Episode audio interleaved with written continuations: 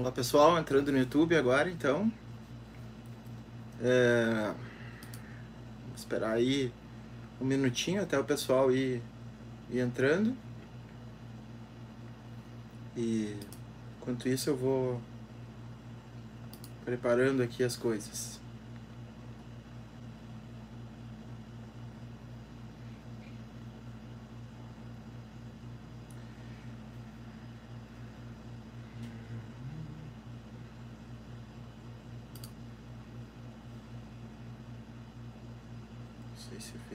Tá visível para todo mundo.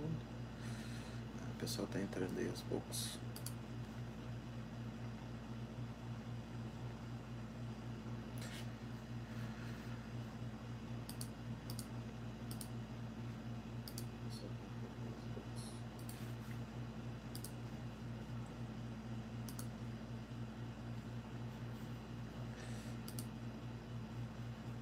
Tá bem.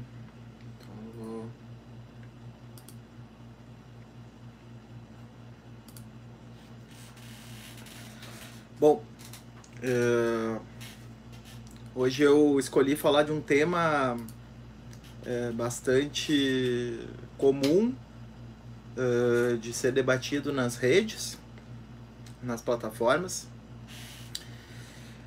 e que é um tema que recebeu diversos nomes ao longo desses últimos anos, quando essa cultura de redes sociais foi se alastrando pelo Brasil e pelo mundo. A gente viu a partir de 2010, 2011, uma explosão da utilização das plataformas, sobretudo Facebook, Twitter, né? Algumas outras como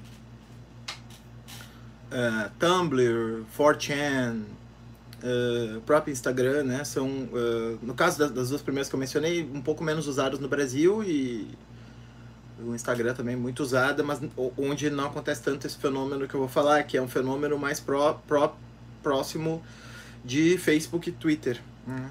Tá diretamente ligado à cultura que essas plataformas construíram. E esse fenômeno consiste...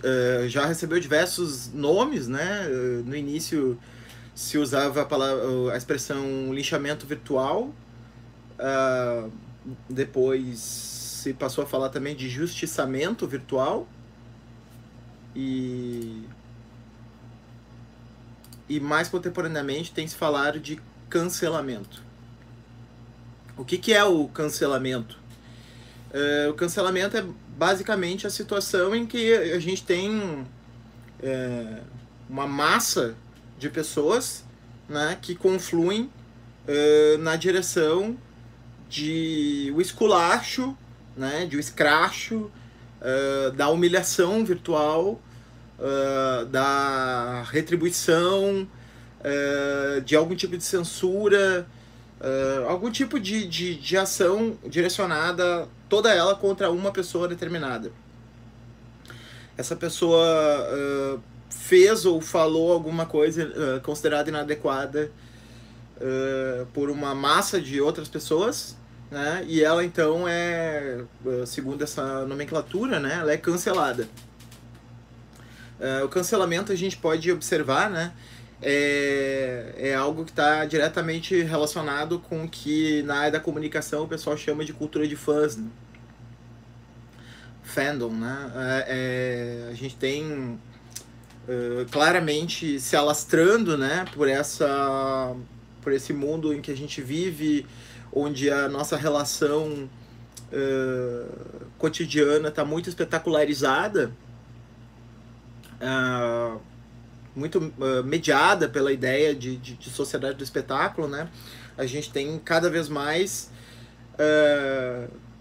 a relação com as outras pessoas um pouco pautada nessa ideia de celebridade, né? De espetáculo.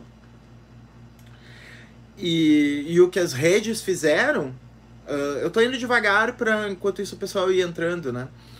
E o que as redes fizeram foi, de certa maneira, produzir o fato de que, como tudo que a gente fala na rede é público, mas ao mesmo tempo nós somos pessoas privadas, no sentido de que boa parte da gente não tem uma intervenção pública direta, né? Não somos pessoas celebridades, não somos pessoas que têm assim, uma exposição pública mais acentuada,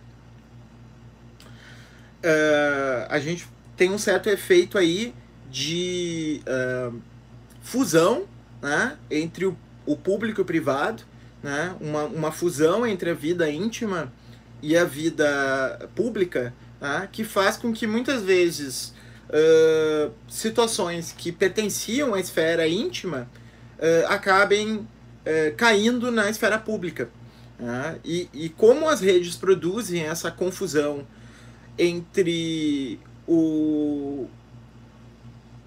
que eu faço publicamente e o que eu faço privadamente, a ponto de eu mesmo não saber agora se isso que eu estou fazendo aqui é pessoal, profissional, público ou privado, justamente porque está tudo misturado. Também os julgamentos e a maneira como a gente coloca os problemas ficou confuso, né? Porque antes a gente tinha um parâmetro muito claro, né? Boa tarde a todo mundo que está me dando boa tarde. Antes a gente tinha um parâmetro muito claro, né? Existia um código de liberdade bastante flexível na esfera íntima, onde a gente tinha a possibilidade de enfim, falar o que está pensando para as pessoas às quais a gente estava ao redor, de um lado, e do outro lado a gente tinha uma rigidez civilizada na esfera pública, né? Quer dizer, falar em público, justamente, tinha todo esse tabu em torno de falar em público, né? A ponto das pessoas fazerem treinamentos e cursos para falar em público. Falar em público era algo pesado, porque todas as palavras no público eram pesadas também, né? Porque existia essa separação bem clara entre o que eu falo publicamente e o que eu falo privadamente. Mas essas redes produzem... Oi, Carol. Essas redes produzem, então, um curto-circuito nessas duas dimensões, de tal maneira que a gente não sabe mais se o que o sujeito está falando, fazendo e atuando na rede é público ou privado. E é justamente um pouco essa confusão que produziu essa cultura do cancelamento. Porque cada vez mais... ou pelo menos no seu início, né, essa cultura do cancelamento, porque cada vez mais aquela divisão que a pessoa tinha, onde no público ela se comportava de uma maneira mais controlada e no privado de uma maneira mais flexível, ela se desfez, né? E aí fatos que ficavam na esfera íntima caem no público, como se fossem públicos, né? Resultando em situações de julgamentos daquela situação, que é uma situação privada, como se ela fosse pública. Porque é uma fratura, ao contrário, né? A fratura entre público e privado se desfaz. Então a gente tem uma espécie de um tribunal total, né? O Tom Zé, né? Que foi um dos primeiros que passou assim pelo cancelamento, quando fez um comercial da Coca-Cola, né, escreveu uma música que é o Tribunal do Facebook, né, e depois outras revistas, por exemplo a New Yorker, né, lá por 2011 ainda, já estavam falando do quanto a estrutura das plataformas estava cada vez mais se assemelhando a um tribunal, né, como se tudo que a gente faz fosse constantemente julgado por uma plateia, né, que aprova ou reprova o que os outros fazem. Uma série que aborda bem isso é aquela série Black Mirror, né, onde a gente tem diversas situações em que os sujeitos são colocados numa situação de julgamento por situações diversas, né. Acho que talvez o episódio mais...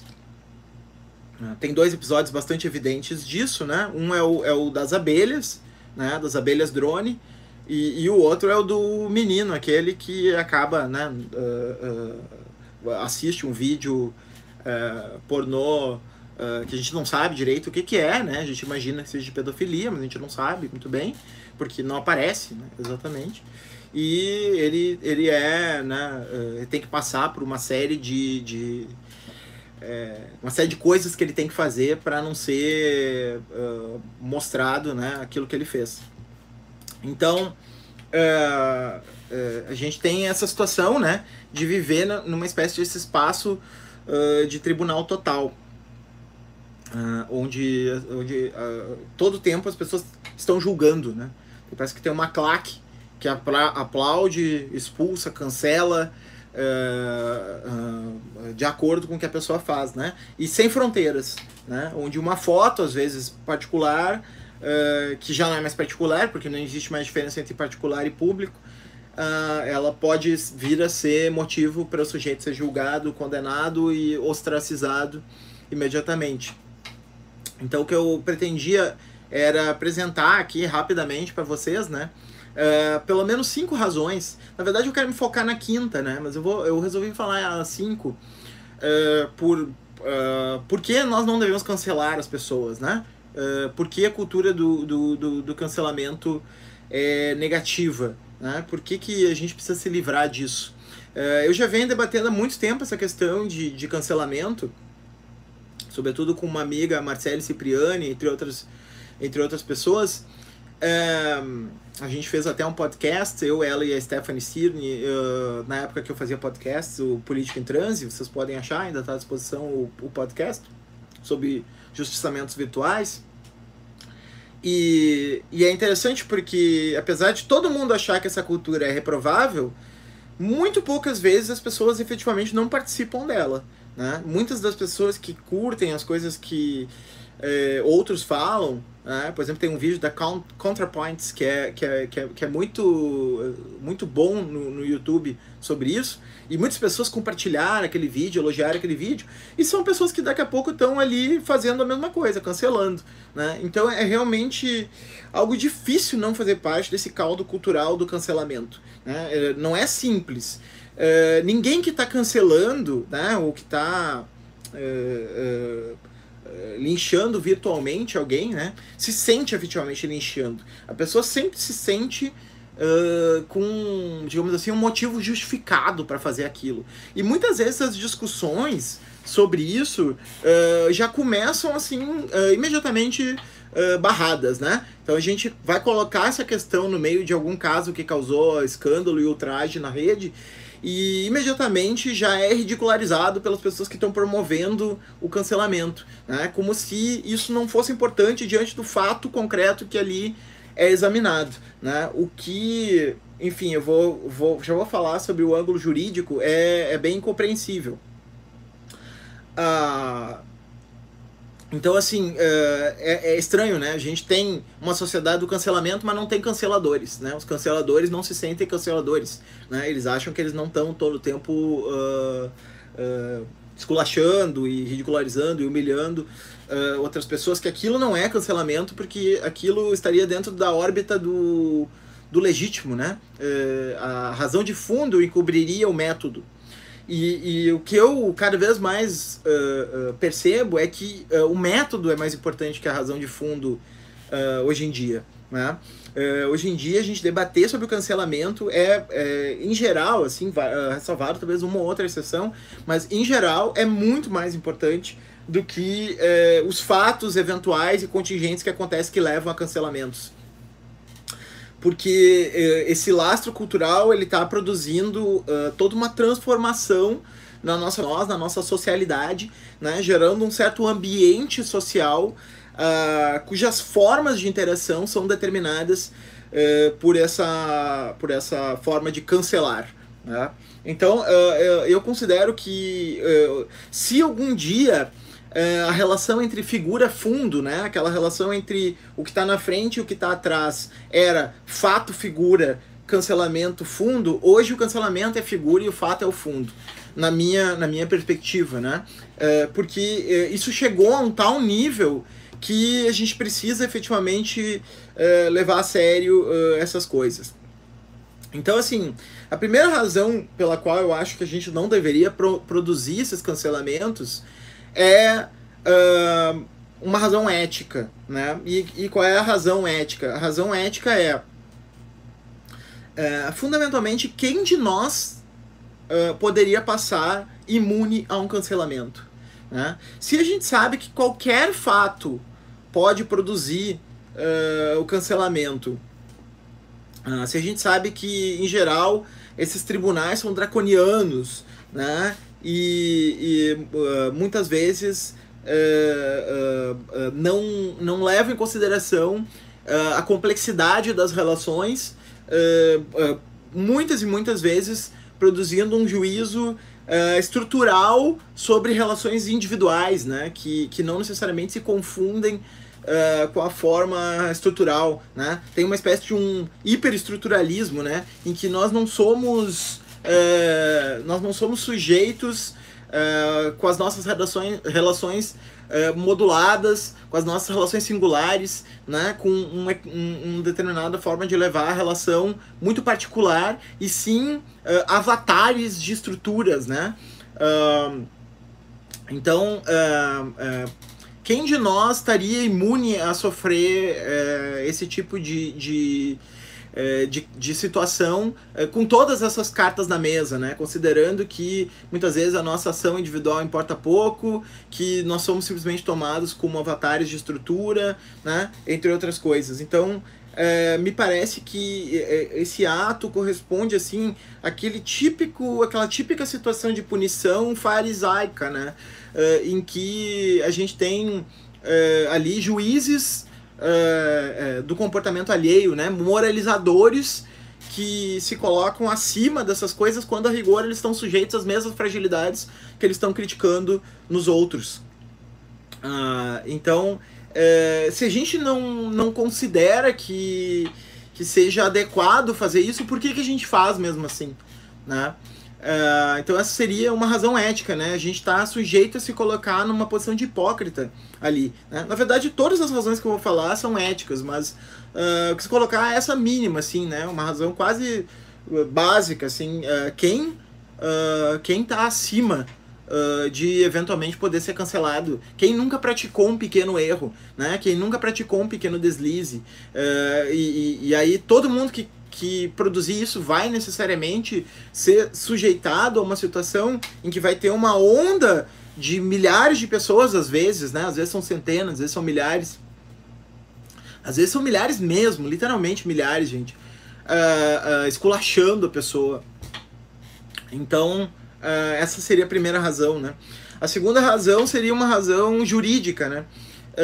Quando a gente se depara com um crime, por exemplo, né, e considerando que o crime é, na escala social, aquela ação que é considerada, né, pelo menos de um ponto de vista ideal, aquela ação que é considerada a mais negativa possível, a gente concordou que mesmo nessas situações a pessoa tem direito a se defender, a pessoa tem direito a receber um auxílio jurídico, a pessoa tem direito a ter o contraditório, a pessoa tem direito a um julgamento imparcial, né? A pessoa tem direito a uma série de coisas que vão, pelo menos, nos dar um substrato um pouco melhor para a gente avaliar se efetivamente ela é culpada daquilo ou não.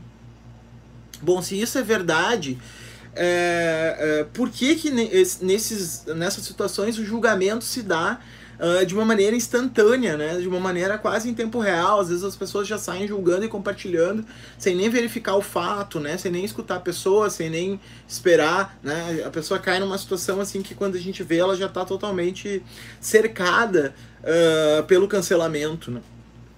Então, se a gente considera como sociedade que um devido processo legal é uma forma adequada para que sujeitos que praticam crimes respondam por eles, por que não seria igual nessas situações, né? Quer dizer, a gente dá um tempo para amadurecer, né?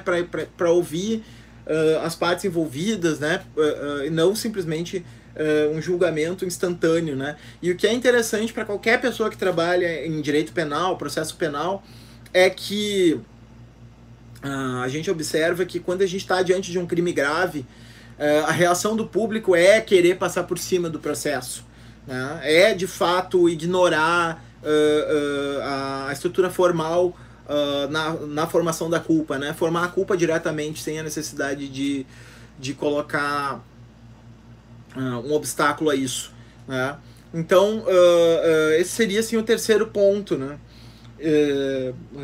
Pensar que a forma também é importante, assim como a gente considera que o processo penal é importante no julgamento de uma pessoa. Depois teria uma terceira razão, né? Uma razão, digamos assim, de economia libidinal, né? Essa cultura do cancelamento é uma cultura baseada em paixões tristes, né? Baseada em julgamento, em ressentimento, né? Em condenações instantâneas, no punitivismo, né? Então é uma cultura que realça certos aspectos, assim, que não são aspectos construtivos, né? São aspectos punitivos, né? São aspectos judicativos, não são aspectos que produzem de fato transformação social, são aspectos que, na verdade, direcionam muitas vezes a um bode expiatório, um determinado desejo, né? Onde esse bode expiatório paga a dívida social, né? Por aquilo. Então, não é uma cultura construtiva, né? Uma cultura que, na verdade, se forja muitas vezes a partir desses sentimentos não construtivos, né? Sentimentos que são sentimentos de rebote, né? De ressentimento. E vejam, ainda misturando agora os dois últimos pontos, né? Muitas vezes a gente coloca que se vocês têm uma situação de linchamento, a gente simplesmente protege o linchado. A gente não pergunta se o linchado é inocente ou culpado, porque a gente não é contra o linchamento daquela pessoa por ela ser inocente. A gente é contra o linchamento em geral, né? A gente é contra... a gente se coloca contra a situação de alguém poder ser punido imediatamente por uma turba irada, né? A gente não considera que isso é um fenômeno positivo, né? Então por que nas redes sociais seria diferente? Vejo que inclusive um aspecto do linchamento se repete aqui, independentemente da gente querer chamar isso de linchamento ou não, cancelamento, né? Que é inclusive as pessoas que se colocam em defesa digamos assim, do não lixamento, né? Que se colocam numa situação de dizer que é errado colocar a questão dessa maneira, são linchadas junto, como se elas fossem cúmplices, né? Exatamente como acontece quando a gente tem uma turba furiosa e alguém se coloca contra a turba para evitar o linchamento, né? Então, existe, né, essa similaridade. Mas as duas últimas razões são as razões que eu considero, assim, as pontualmente mais interessantes. Porque todas as razões que eu falei até agora já foram abordadas por 1001 pessoas, né? Não tem nada de novidade isso que eu tô falando. Inclusive, já tem respostas a isso, né? Tem gente que considera que isso é bobagem, né? Que isso é chororô, que, na verdade... muitas vezes as pessoas que estão nessa situação são pessoas que não têm outro recurso, a não ser usar isso, etc e tal. Tem contrapontos, né? Mas o que eu queria chamar a atenção é também para uma razão política, né? Do não cancelar.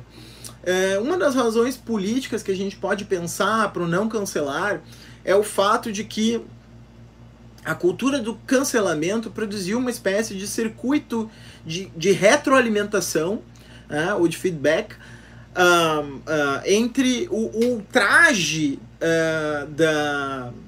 digamos assim, dos que se preocupam com as causas sociais, né, e a postura agressiva daqueles que se colocam contra, né, os que se autodenominam de politicamente incorretos ou algo do gênero, né. Então, existe todo um circuito que se produz de uma maneira, por óbvio, né, circular, no qual o ultraje de alguns alimenta a trollagem de outros, né? Então a gente tem trolls que vivem de produzir esse sentimento de ultraje nos que se sentem ofendidos. E o ultraje não produz, digamos assim, a eliminação daquilo que se quer combater, né? Na verdade, produz só a proliferação dessa postura irônica que faz troça do ultraje como se ele fosse hipersensível, snowflake, né? Toda essa nomenclatura que os trolls utilizam para se colocar contra. Então se cria assim essa imagem, que é uma imagem que já se mostrou muito mais poderosa do que só um debate de redes sociais, né? Entre uma espécie de uma elite cultural que se ofende muito facilmente, que é muito sofisticada, que é muito educada, que é muito sensível de um lado, né? E do outro lado o sujeito duro, né? O sujeito que leva a vida de uma maneira autêntica, né? E vejo que isso se conectou com uma certa problemática de classe, embora seja ilusório, né? Não sustente na prática, mas se conectou com uma questão de classe no sentido de que o sujeito que vive nessa precariedade, que não teve acesso à educação superior, ou se teve, não conseguiu se conectar a isso, esse sujeito assim que está brutalizado, no sentido de que ele tem que sobreviver num contexto econômico super desfavorável, ele começa a se identificar com o lado troll, não com o lado... como é que eu vou dizer? Não com o lado preocupado com a justiça social, né? Preocupado com as causas justas, né? Ele começa a achar que essa hipersensibilidade é... produto de um privilégio, né? Que ela é produto de um certo viver dentro de uma bolha de proteção que não coincide com a dureza da vida que ele leva, né? E aí ele começa a se identificar então com o polo troll, não com o polo dos ativistas, né? Começa a se identificar com outro polo.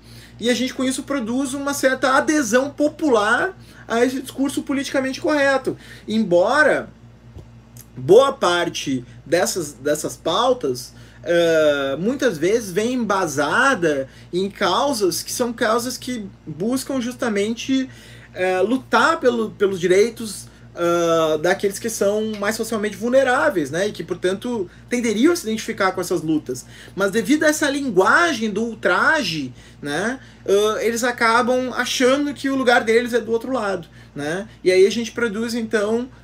esse fenômeno de sujeitos que tenderiam a aderir a certas lutas que acabam indo para o outro lado porque não se coadunam com essa cultura do ultraje, que é a base a partir da qual se constrói o cancelamento, né? Essa cultura que, digamos assim, é visto como uma cultura de uma elite liberal, permissiva, né? E aí então eles se grudam nesse conservadorismo social que vai, digamos assim, se identificar mais com a experiência de vida dura que eles levam no cotidiano, né? Então essa hipersofisticação da linguagem, por exemplo, que muitas vezes é requisito para que o sujeito não seja cancelado, né? As 1001 explicações têm que ser dadas em múltiplas situações, né? Acaba produzindo uma adesão anti-intelectualista, né? Dessa fração social a esse movimento troll, né? A esse segmento troll. Então isso eu considero que não só a gente tem uma circularidade, né, entre cultura troll e cultura de ultraje, na qual o cancelamento funciona como uma roda que fica girando em torno do mesmo eixo e não consegue escapar desse feedback contínuo em que, na verdade, a internet se divide em duas partes, mas também a gente tem um sair para o mundo real desse fenômeno, né? Em que o sujeito vai se identificar com o mais duro e não com aquele que luta por justiça, mas é interpretado como hipersensível, como acomodado, etc e tal, né? A gente pode ver que, inclusive, o Bolsonaro usa muito isso, né? O Bolsonaro sabe usar muito bem essa estratégia do tosco, né? Como tá falando o Daniel aqui, né? Ele sabe usar muito bem toda a encenação que ele faz, né? Desde da posse com caneta Bic, né? A vídeo com prancha de surf, aparece no hospital com roupa de pijama e tal, né? Camiseta falsificada do Palmeiras. Toda essa cena tosca, né? Que fere os padrões de civilidade, de liturgia do cargo, que normalmente se associava à figura do presidente, tá ligada a essa ideia de que eu estou próximo do povo, porque eu não sou sofisticado, né? Conforme essa elite liberal, essa elite cultural que nos comanda, né? Então, essa cultura do cancelamento, na qual a gente estabelece parâmetros super altos, né, de convivência social, em que existe um código muito rígido de linguagem, em que tudo que é falado tem que, digamos assim, responder a 1001 interpelações acadêmicas que são feitas, né, vai se afastando do senso comum e vai produzindo, então, essa fratura da qual os políticos populistas de direita se aproveitam. E a última razão, e mais importante, gente, assim que eu considero, e, bom, talvez devesse ter começado com ela, porque, enfim, né, já estou falando aqui há 30 minutos e ainda nem cheguei no ponto principal, é de que, basicamente, isso é o que tem alimentado o capitalismo de plataforma, né? O que é o capitalismo de plataforma? O capitalismo de plataforma é um sistema no qual os grandes conglomerados, os grandes hubs tecnológicos, né, Google, Apple, Facebook, Amazon, entre outros, né, essas plataformas, eles vão ganhando um protagonismo econômico e social e mediando a maioria das relações, né, e impondo uma certa lógica de produção e circulação de acordo com seus parâmetros, né? E essas redes onde predomina a cultura do cancelamento, Twitter e Facebook, qual é a mercadoria fundamental que movimenta as plataformas, né? O que faz girar esse capitalismo de plataforma? Mercadoria fundamental é a nossa atenção, né? Essa é a mercadoria fundamental. O que as redes vendem para se manter lucrativas é essencialmente nos mantermos conectados, né? O YouTube, por exemplo, é um outro exemplo, né, de plataforma que vai nessa direção. Eles são, como diz o Richard Seymour, né, naquele livro que eu já indiquei, Twittering Machine, ele diz, as redes são agnósticas em relação ao conteúdo, elas não estão nem aí para o conteúdo. Se o conteúdo é um conteúdo revolucionário ou reacionário, né, para as redes não faz muita diferença. O que faz diferença realmente é se nós estamos nos mantendo atentos ou não. Então o algoritmo funciona de uma maneira a estimular a conectividade com aquilo que nos mantém atentos. Bom, se eu tenho uma cultura baseada no ultraje, o que vai me manter atento? Basicamente, situações, falas e uma série de outras possíveis interações nas quais eu recebo algo que vai me ultrajar, né? Por isso a sensação de boomer, né? Como fala o Jaron Lanier, né, naquele livro que eu também indiquei para vocês, 10 motivos para você deletar suas redes sociais agora, né? Esse boomer que ele fala que é o mal-estar, né, vendendo a atenção de indivíduos e produzindo mal-estar. Esse mal-estar acaba sendo lucrativo para as plataformas, né? A gente entra nessas plataformas, recebe uma série de conteúdos ultrajantes, né? Se sente mal, mas não consegue desconectar, porque ela está constantemente nos jogando aquilo que captura a nossa atenção. Então o cancelamento ele vai produzindo como seu oposto à trollagem, né? E a trollagem vai se tornando magneticamente nos segurando a nossa atenção. E é isso que a plataforma quer. Então isso é exatamente o oposto do que ingenuamente se acreditava fazer quando estava na plataforma. Muitas vezes a gente entra na plataforma e acha assim, como eu estou achando agora, ingenuamente, né, que eu estou usando a plataforma para um fim determinado. Mas na verdade não sou eu que estou usando a plataforma, é a plataforma que está me usando, né? Esses sujeitos eles acham que eles estão usando a plataforma para cancelar alguém. Que se trata de... A plataforma é um mero trampolim para tanto. Mas, na verdade, são eles que estão sendo usados. Enquanto circulam milhares de tweets de ultraje, e ultimamente eu tenho achado o Twitter Contrariamente ao que eu imaginava, eu tinha achado, tô achando mais recentemente o Twitter a pior máquina de cancelamento de todas, né? E a pior máquina desses feedbacks contínuos entre trollagem e cancelamento. Enquanto a gente vai usando isso aí, produzindo milhares e milhares de tweets, milhares e milhares de posts no Facebook, milhares e milhares de minutos que a gente fica conectado no YouTube, quem está ganhando dinheiro com isso são as plataformas. A gente está, nada mais a gente está fazendo do que ceder a mercadoria que a gente dispõe para que a plataforma possa usar, que é a nossa atenção. Então, do ponto de vista da economia política, né, que é claramente também um problema tecnopolítico, um problema né, sociotécnico, como se queira definir, né, onde essas coisas estão todas misturadas, economia, técnica, sociedade, política, né, nessa mescla desse complexo, né, que a gente vai chamar então de capitalismo plataforma, o cancelamento é uma das formas principais a partir das quais as plataformas lucram a partir da gente, né? Nos mantém capturados num certo circuito improdutivo de captura da atenção, na qual a gente está permanentemente ultrajado, cancelando outras pessoas, sem que isso realmente produza uma transformação efetiva, né? Então, eu diria assim, essas são as 5 razões que eu coloco para vocês resumidamente, né, para a gente não cancelar. Quem está fora do risco de ser cancelado, né? Será que todo mundo passaria no teste? E se não passaria, faz sentido a gente ser hipócrita no sentido de julgar os outros por aquilo que nem mesmo nós podemos alcançar?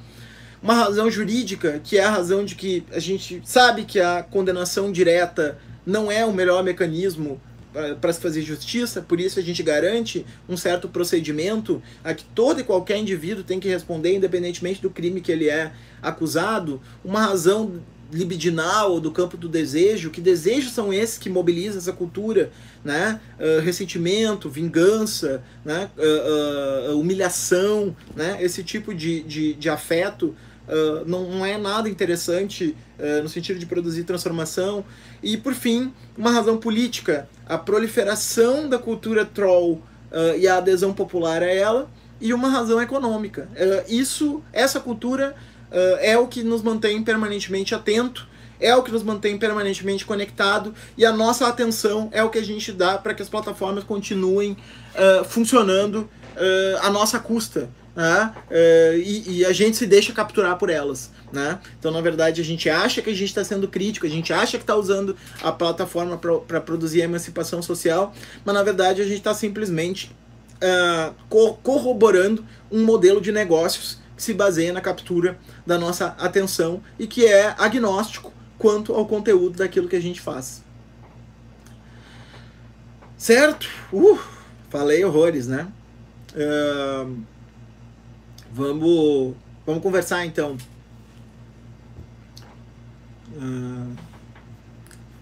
Começar pelo Face aqui.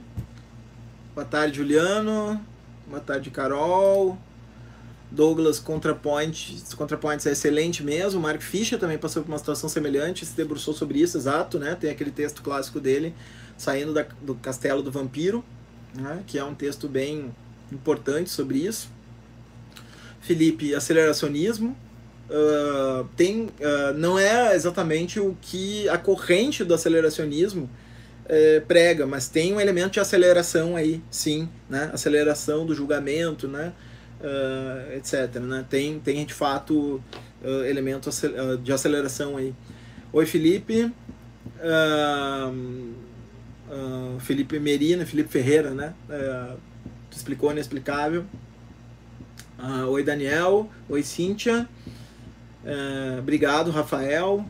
Daniel, essa é a crítica que Ciro Gomes faz acerca das políticas de identidades, de um lado intelectual limpo e do outro provão tosco. Eu acho que quando o Ciro fala que ele não quer ser legislador de costumes, me incomoda um pouco isso. Porque não é só costumes isso que a gente está falando, né? A ideia de costumes ou comportamento retira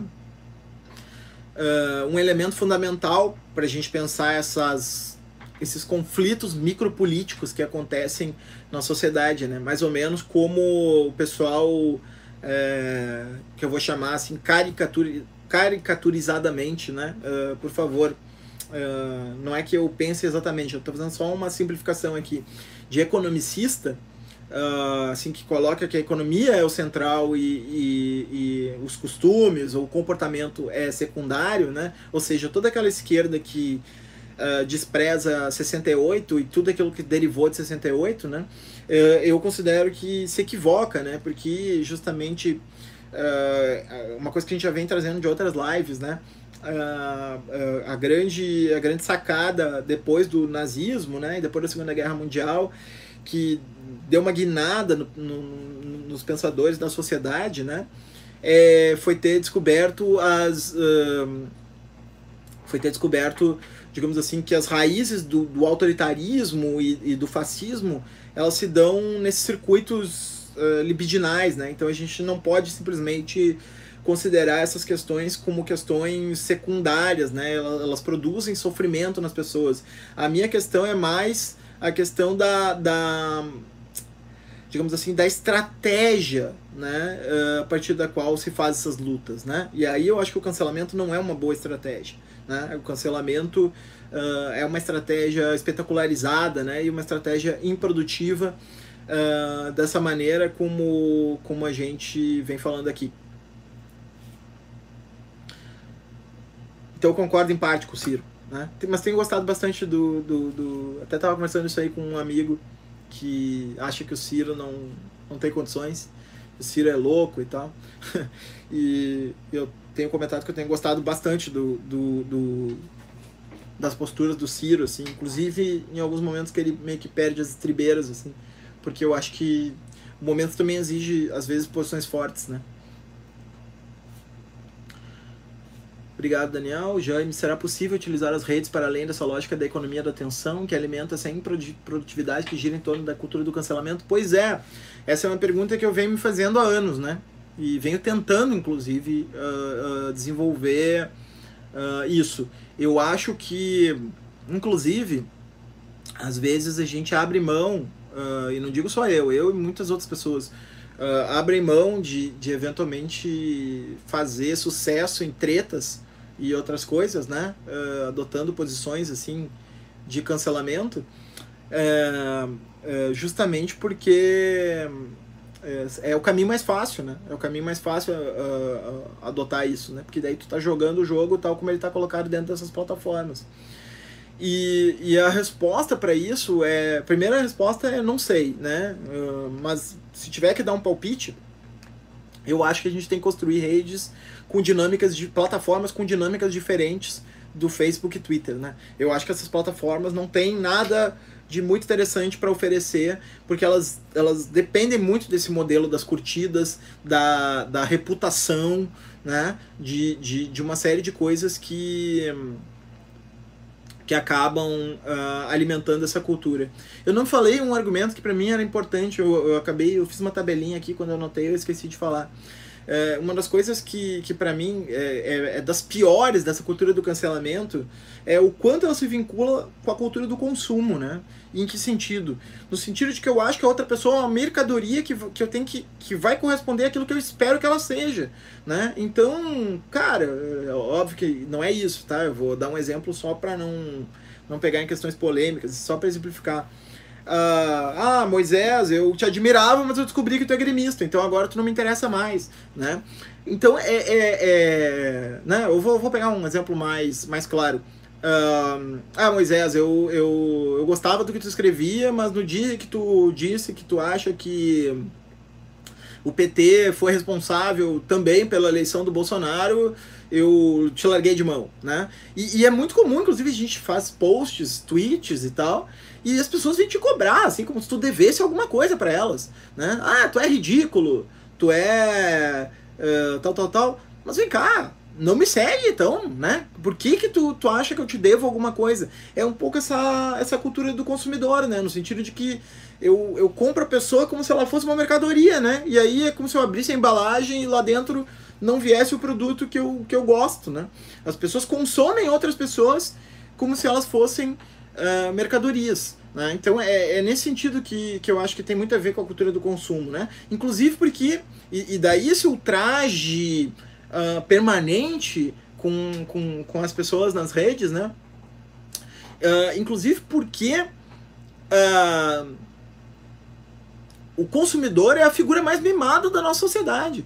Né? Então as pessoas realmente ficam ofendidas quando a gente não corresponde a uma expectativa delas. Né? E por a gente eu quero dizer qualquer um de nós, né? Não estou falando eu, né? Qualquer um de nós. Todos nós somos muitas vezes sujeitados a exigências assim, estapafúrdias, que a gente fica pensando, mas vem cá, esse sujeito acha que eu sou um ursinho de pelúcia que vai mimetizar todas as coisas que ele pensa e se não gostar vai me jogar fora, né? A própria ideia de cancelar é isso, né? Essa ideia de como a gente cancela uma compra, né? Da mesma maneira.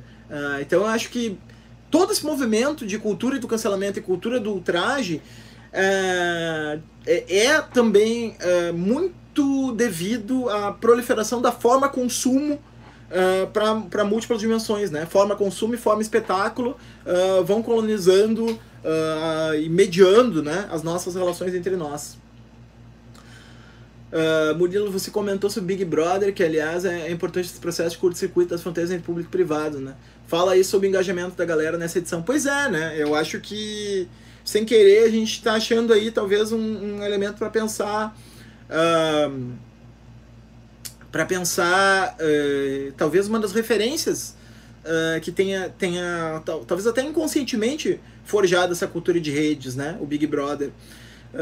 Porque a cultura de redes é uma espécie de Big Brother, né? A gente está permanentemente sendo filmado, vigiado, não existe separação entre privado e público, e o que a gente faz com quem a gente não gosta? A gente cancela, né? Então é bem sintomático todo esse engajamento assim, politizado no Big Brother. Não é que o Big Brother não seja político, porque tudo é político num certo sentido, né? Mas é sintomático esse grande gasto de energia para o Big Brother, né? Que revela assim, uma certa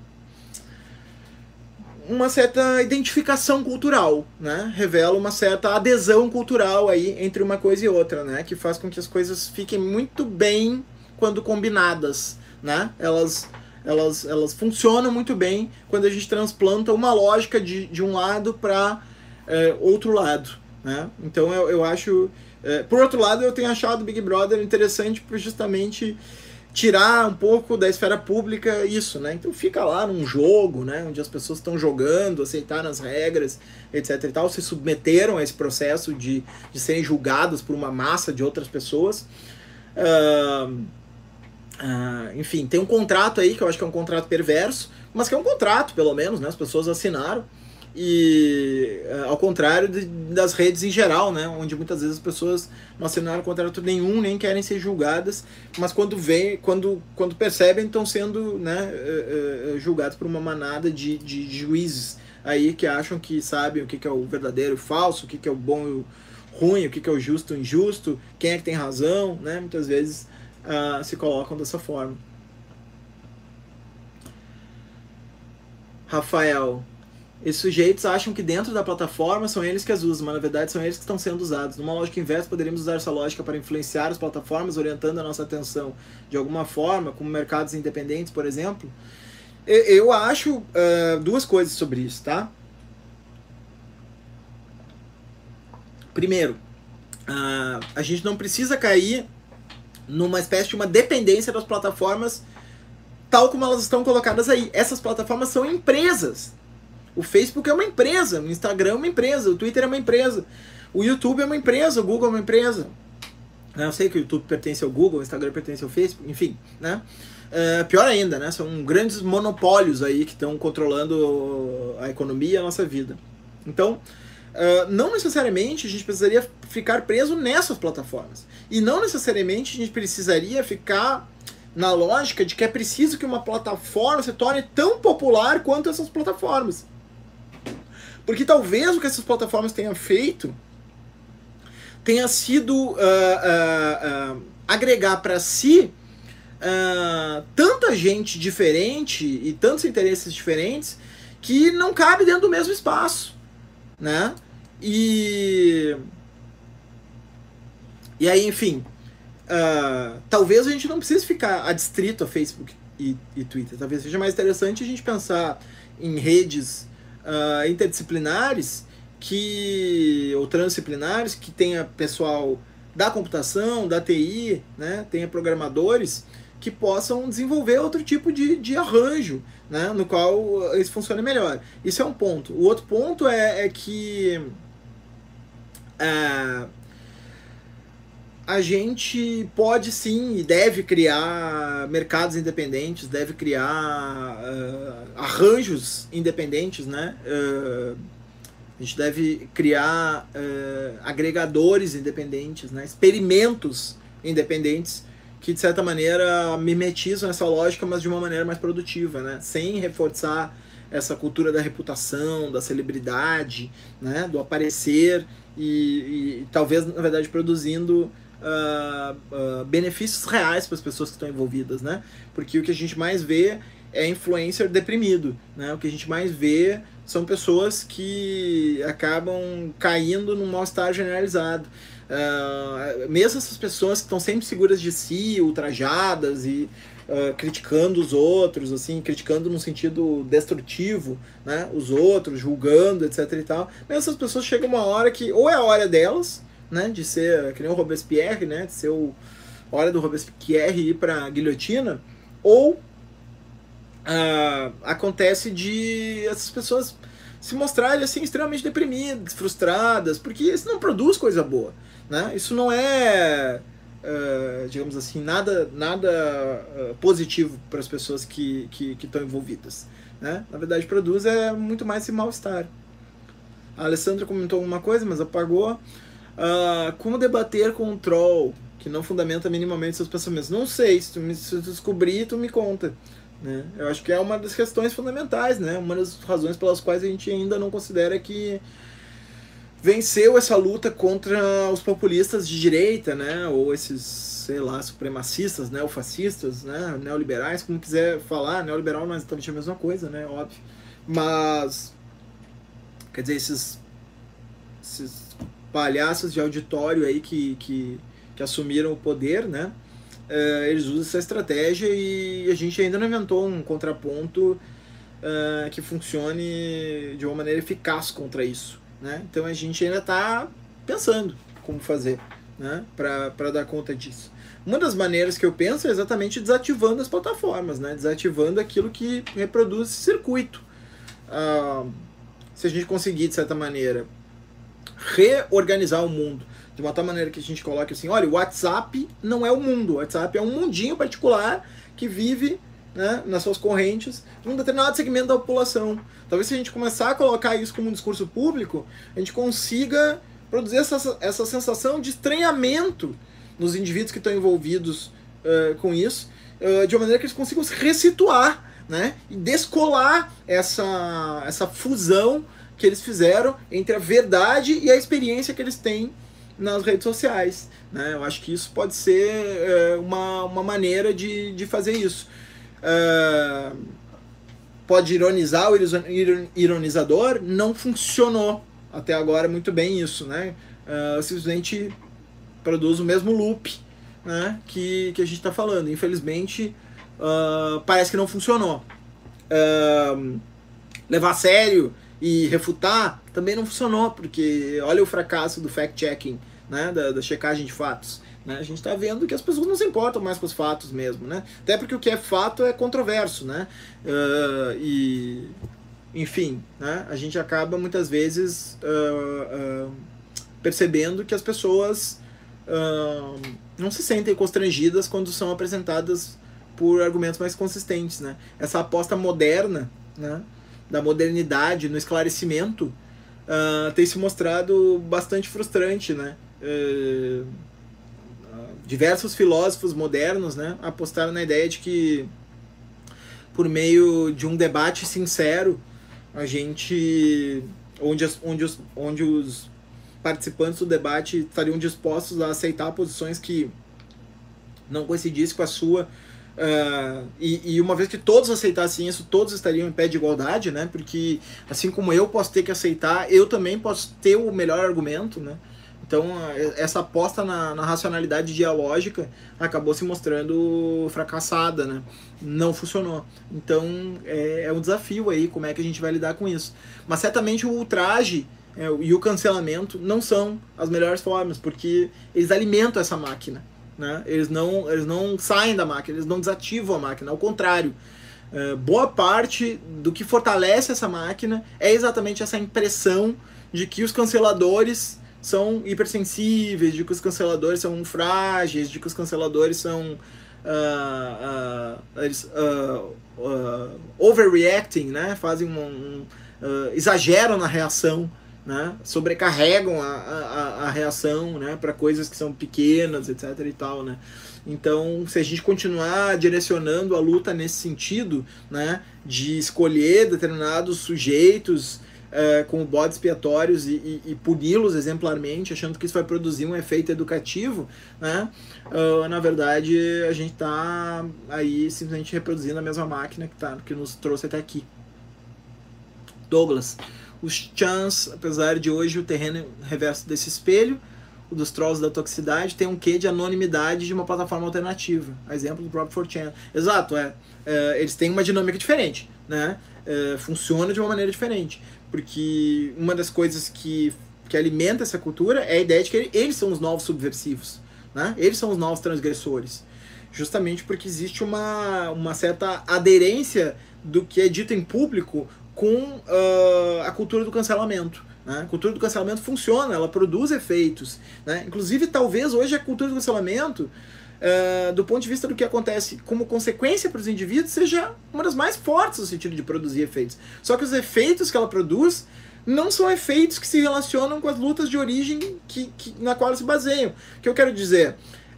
Elas se baseiam na aplicação para micro situações de conflitos estruturais, mas elas não, na medida em que elas aplicam uma solução para aqueles conflitos estruturais, elas não produzem mudanças estruturais, elas produzem mudanças casuístas, que caem sobre aqueles indivíduos que se envolvem nessa situação, né? Então ela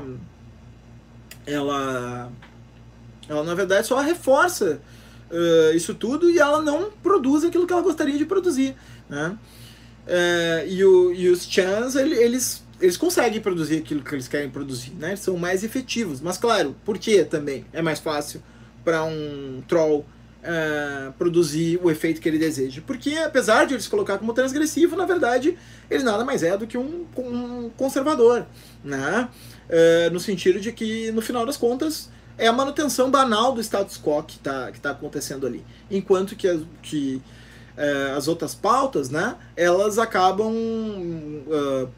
banhadas com a ideia de justiça social, elas acabam buscando que as coisas não fiquem como elas estão. E é muito mais difícil transformar do que manter como elas estão. Para manter, basta, né, basta apenas barrar qualquer movimento que transforme. Né? Enquanto que para transformar tem todo um esforço ativo, né, de reconstrução e tal. O meu ponto é que o cancelamento não transforma nada. Né? O cancelamento ele é uma solução sem saída. Né? O que poderia produzir de interessante um cancelamento? Né? Uma espécie de um ostracismo completo de uma figura, né? O que isso vai reverter de efetivo resultado para as pessoas que estão engajadas nessas lutas, né? Produzir simplesmente o ostracismo de um sujeito, né? Que é uma espécie de pena simbólica perpétua. Né? Nem a prisão perpétua é uma ideia interessante, nem a ideia de banimento é uma ideia interessante. Né? Nenhuma dessas ideias me parece efetivamente uma ideia que carrega assim, uma efetiva capacidade de produzir a transformação social desejada normalmente pelos aqueles que estão envolvidos. Embora nem sempre, né? Também tem muitos que acabam se consolidando a partir dessa cultura, né? Fazendo esse tipo de coisa e tal. E normalmente são ricocheteados por isso, né? Normalmente sofrem... Chegará o seu momento em que eles vão sofrer o ricochete. Valeu, Rafael. Obrigado por agradecer. Sempre bom saber. Mas uma segunda pergunta, qual deve ser o papel da filosofia, por quais meios ela deve fazer... Nossa, eu não sei responder essa pergunta. Eu acho que o que a gente chama de filosofia, que foi definida já de milhares de formas diferentes, mas que pode ser definida de uma maneira banal como o quebrar o óbvio, né? o desfazer a obviedade, né? o problematizar aquilo que está congelado, aquilo que está reificado, aquilo que está naturalizado, justamente por essa uma atividade tão ampla, é impossível atribuir um único papel a ela, né? Eu acho que a filosofia, ela é antes de tudo um modo de vida, ela não é só uma disciplina, né? No mesmo sentido que outras disciplinas, né? Que podem ter uma função instrumental muito situada, né? Muito direcionada. Então, eu acho que a filosofia, justamente, ela tem que ficar com essa abertura sempre à espreita de qualquer coisa que se naturaliza, né? Por isso eu não acho que ela tenha uma única tarefa, né? Eu não acho que ela deva se envolver com um único ponto. Eu acho que a filosofia, ela é a vacina contra a infecção do dogmatismo. É um pouco isso, assim, né? E a gente vive em tempos muito dogmáticos, né? As redes sociais produziram um pouco esse efeito de ossificar, né? Um certo discurso que as pessoas pegam prêt-à-porter, assim, né? Pegam ele como se ele fosse já uma coisa pronta, assim, né? Que eu pego e tá solucionado meus problemas. E, infelizmente, essa cultura da visibilidade, né, da captura da atenção das redes, fortalece muito mais as pessoas que têm uma postura dogmática, né, fortalece muito mais as pessoas que caem numa espécie de cartilismo, né, uma espécie de exibição por meio de uma cartilha, do que propriamente aquelas pessoas que têm um pensamento mais aporético, né, um pensamento que... mais problematiza do que efetivamente dá solução para tudo, né? Que estabelece mais os pontos fracos do que propriamente fica dando alento, né? Muitas vezes até solucionando as questões do mundo de uma maneira simplória, como se elas fossem solucionadas dessa maneira, né? Permanecem alheios às suas disputas, às suas críticas, né? E acabam muitas vezes até pessoalizando os conflitos, né? Não enfrentando os argumentos propriamente ditos, mas as pessoas que estão proferindo os argumentos, né? Então, todas essas coisas são coisas que a filosofia nos ajuda a corrigir, né? Então, acho que a filosofia ela é uma forma de vida que envolve esse perpétuo questionamento de tudo que a gente faz, né? Do porquê, do como, né? Que a gente faz. E nesse sentido, ela é construtiva para qualquer período da humanidade, inclusive, especialmente para o nosso. Certo? Acho que eu respondi tudo. Ninguém tem mais alguma questão? Se não, terminamos. Uma horinha. Ficou um tempo bom. Então tá. Daniel, a última, então. Cancelar e segregar, acho que vai além da discriminação, acho que já que se configura a expulsão do sujeito do campo do outro. Essa cultura da colonização que os quadros de Debret retrataram na sua perversidade. Não conheço os quadros do Debret, mas sim, né, segregar é um tipo de economia libidinal muito primária, assim, né, no sentido de que o outro não me perturba, né? Se o outro me perturba, eu cancelo, né? Eu elimino, eu apago, né? Eu aperto no botão off e aí está solucionado o conflito, né? Então, me parece um caldo de cultura extremamente negativo, né? Esse caldo de cultura do cancelamento, né? Eu consigo imaginar muito poucos caldos de cultura piores do que esse do cancelamento, né? Consigo imaginar muito poucas coisas piores do que essa espécie de tribunal virtual permanente que se tornaram as redes, né? Difícil falar isso, orwellianismo distribuído, né? Até chamei num artigo aí, que vai sair publicado, de totalitarismo distribuído, né? Pois se o totalitarismo clássico era um um regime forjado de baixo para cima, né, onde as ordens vinham do líder, a gente parece que convive num ambiente de totalitarismo distribuído, né? No sentido de que, assim como o totalitarismo que a Hannah Arendt descreve não diferencia o público e o privado e quer ter uma aderência total à existência do sujeito, também esse totalitarismo funciona dessa maneira, só que de uma maneira distribuída, onde não tem nenhum nó central da rede, né? Todos os nós da rede são igualmente relevantes para produzir essa vigilância distribuída, né? Essa punição distribuída, né? Então, me parece assim uma existência infernal que está sendo produzida por essa cultura do cancelamento. É por isso que a gente precisa se livrar dela. O que não significa que muitas das coisas que são debatidas no interior dos cancelamentos não sejam fundamentais. Mas a técnica do cancelamento, né? A forma de se posicionar mediante o cancelamento, essa sim, me parece ser extremamente deletéria e me parece ser a gente achando que está usando as plataformas, mas na verdade as plataformas nos usando para manter a atenção dos usuários que estão as consumindo e, com isso, fazendo com que elas lucrem na medida que o seu modelo de negócios se baseia na ideia de que a gente permanece permanentemente conectado e, por isso, elas podem vender publicidade, podem vender coisas, né, com base nessa atenção que a gente dedica a elas. Tá bem, pessoal? Eu agradeço aí pela presença de vocês na live. Não sei quando volto, eu aviso pelo YouTube, pelo Facebook, pelo Twitter, né? E aí, até a próxima.